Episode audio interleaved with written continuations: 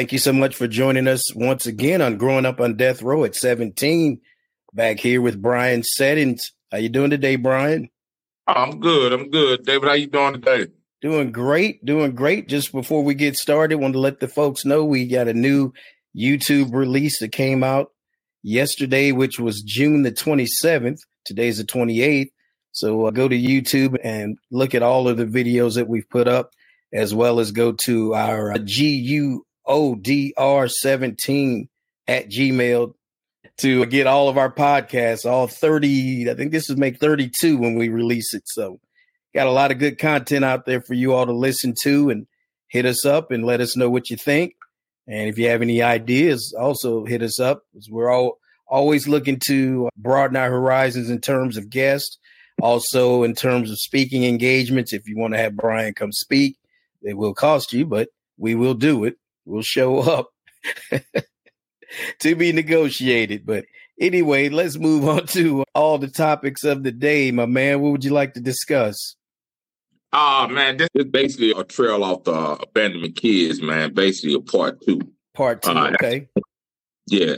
After doing this essential study and, and understanding things, I even went so far to talk to my psychiatrist, and I want to talk to other people that's actually in the field of understanding the child development mindset and how that people are able to adapt to situations without knowing the consequences. Okay. All right. So just to back up part one for anyone who didn't listen to it, you encountered some young ladies who basically roam the streets, foster kids who either left home or been kicked out because of different circumstances. And uh, you befriended some of them. And uh, this is more of an understanding of where they got to where they are now, basically, is what you're saying, correct?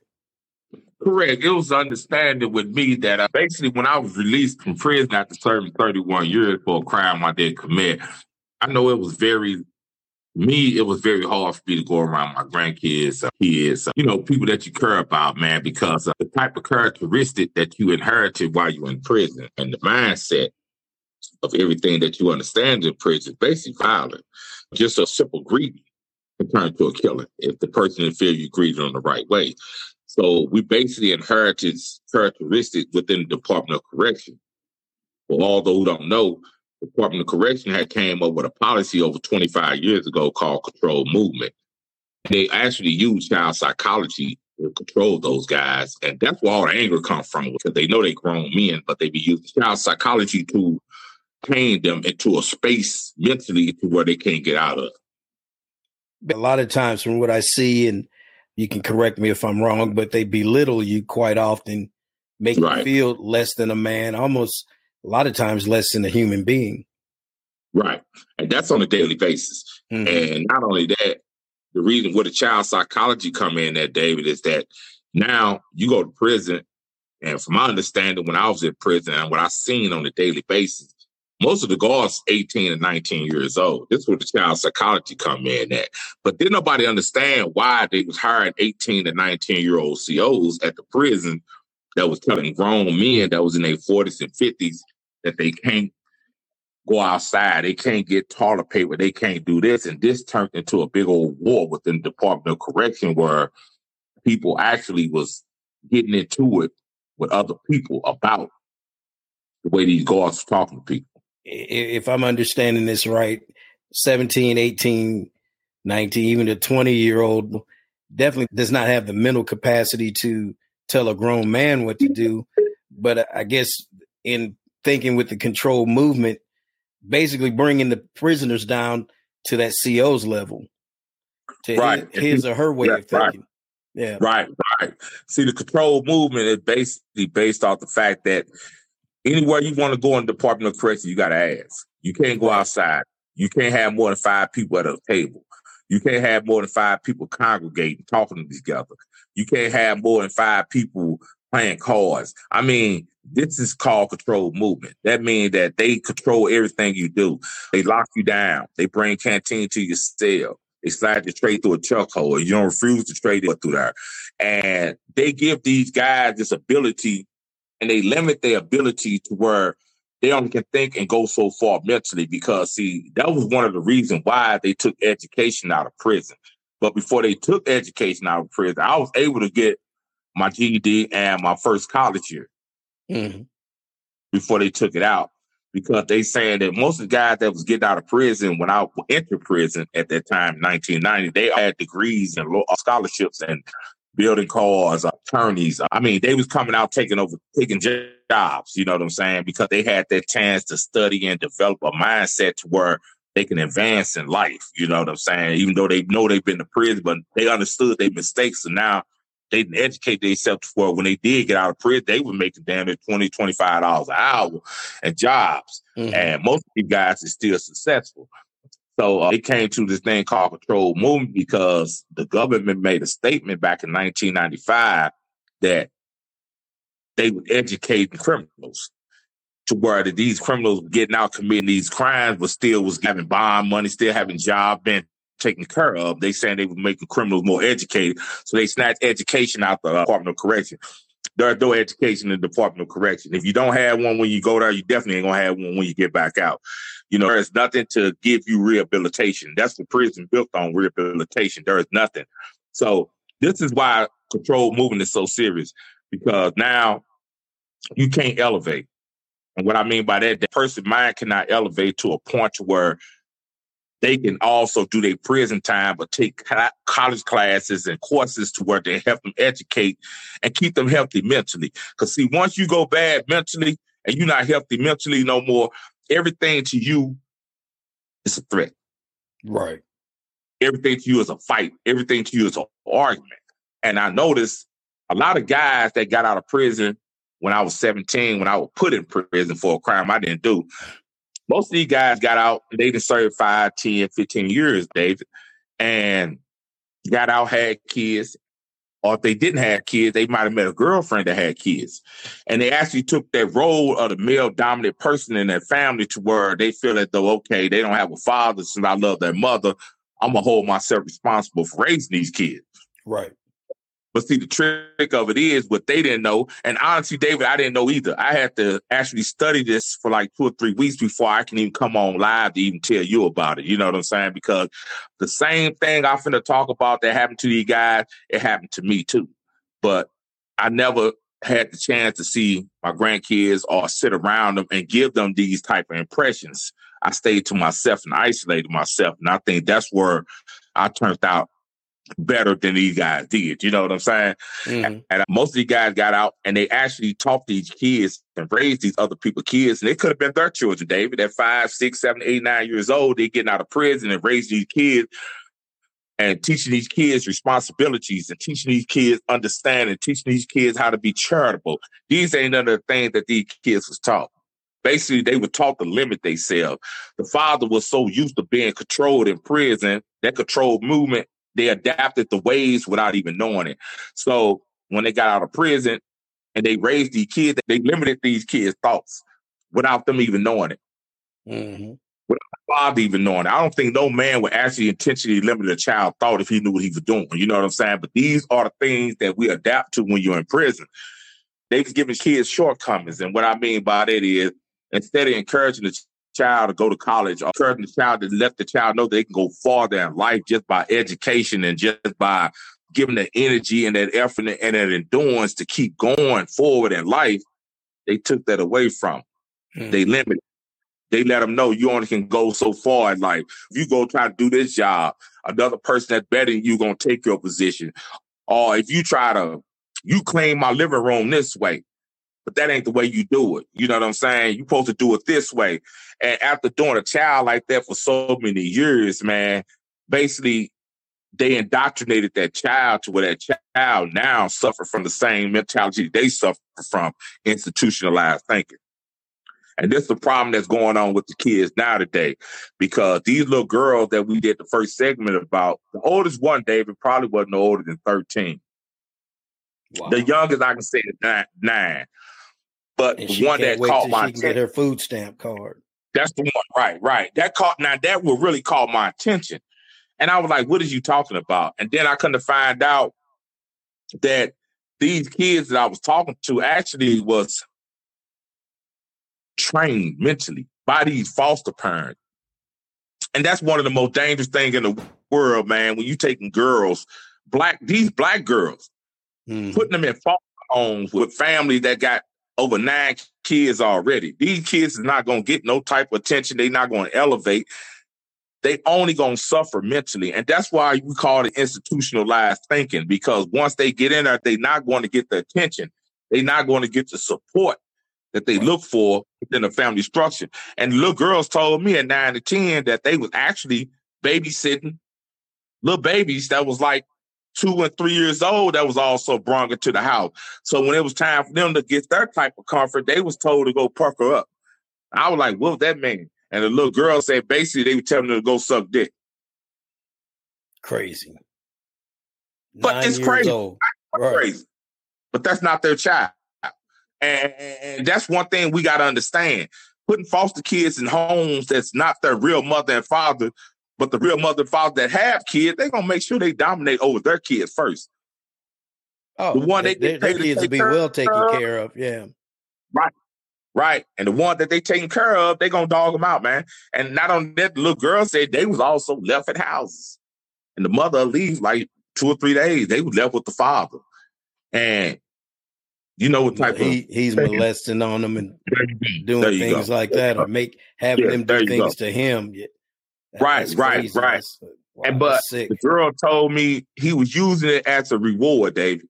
See, that's the type of that's the type that's the type of stuff that I was when I did the interview with them. That's the type of stuff they was telling me that they was getting paid. The foster people was getting paid to take care of these girls.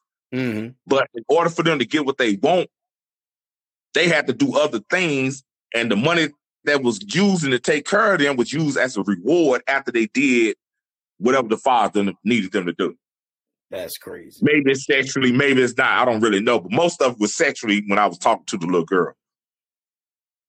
And so they're stuck between a rock and a hard place because they got nowhere to go. They don't have any skills. They haven't been taught to want more in life. So they just basically give up.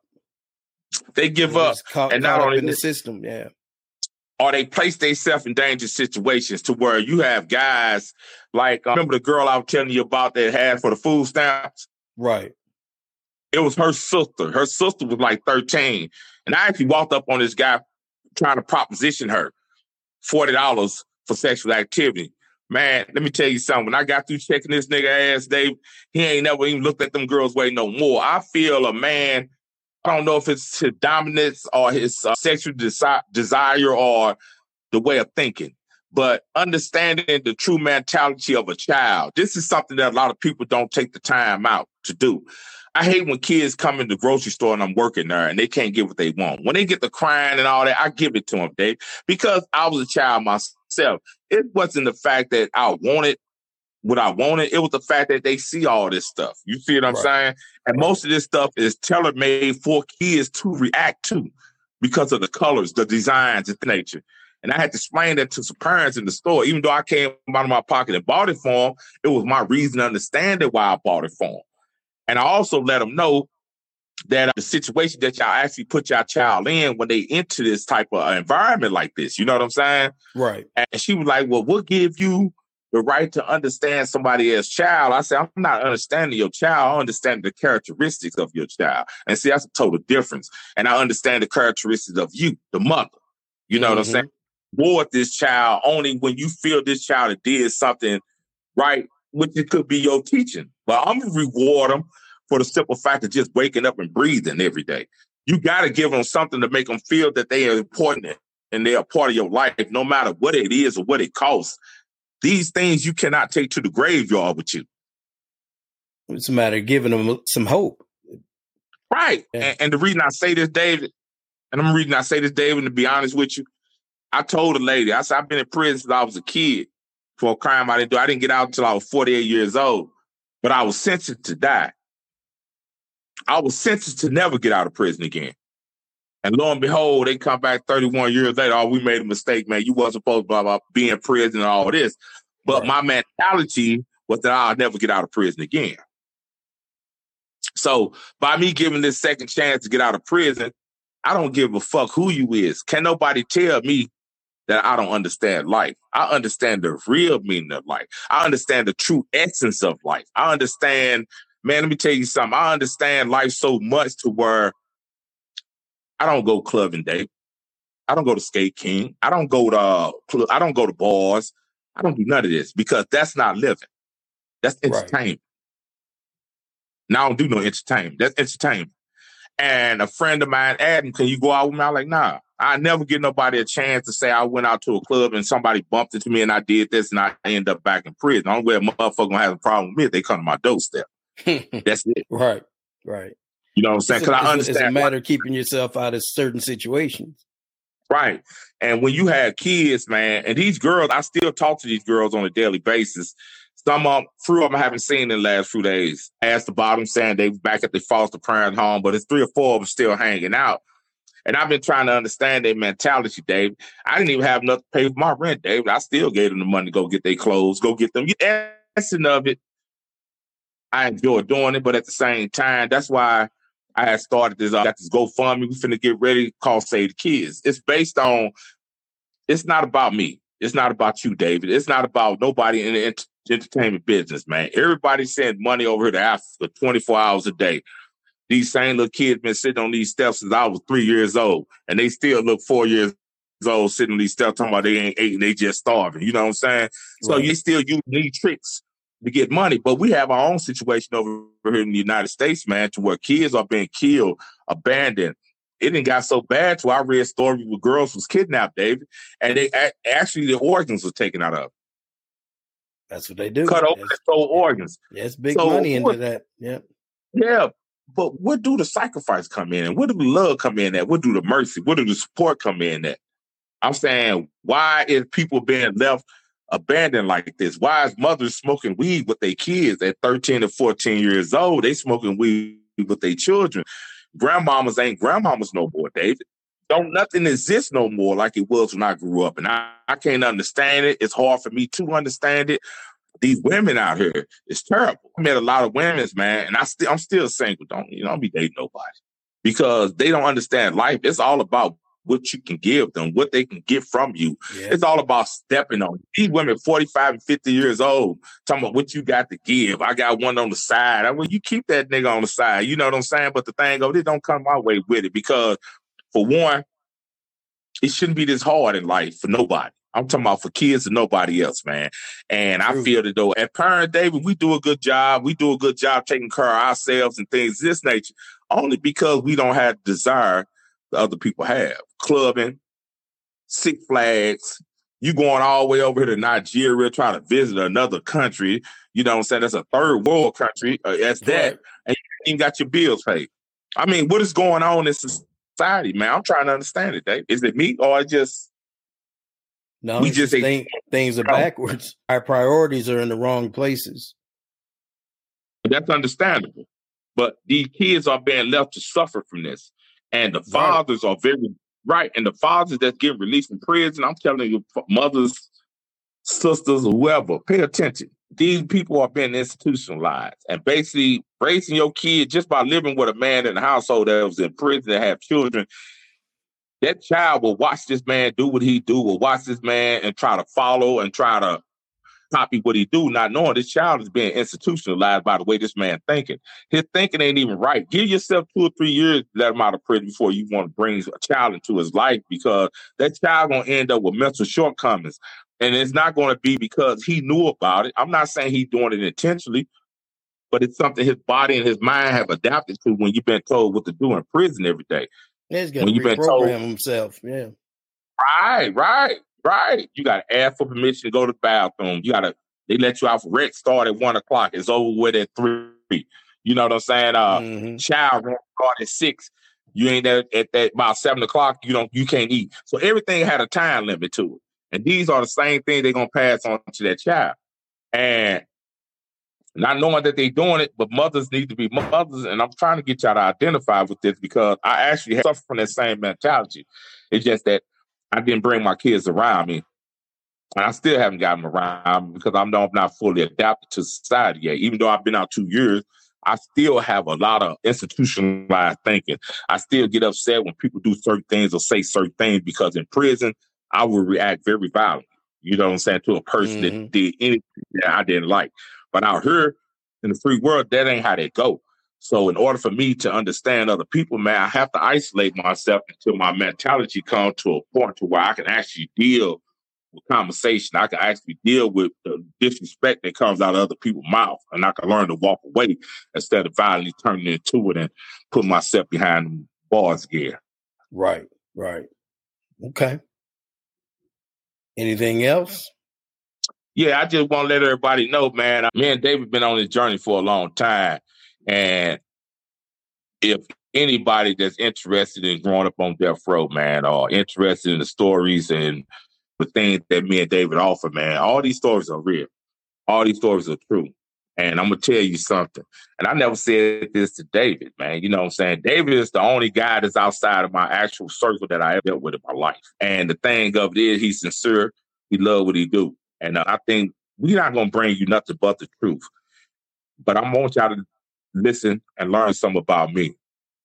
I'm a very sincere, loyal dude. I'm one of those guys that'll give everything. I just suffer and take the less while everybody else had the better. Because I know down the line that the more you take, the more you're gonna lose in the end.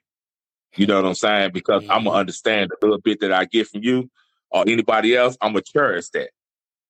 But the person that take all, they're gonna lose in the end because they ain't gonna never be satisfied. Now, if everybody just take the time out and go back all the way to my first podcast, was the raw section, I rewrote my whole life. If you listen to that first podcast, you can tell how angry I was, how bitter I was.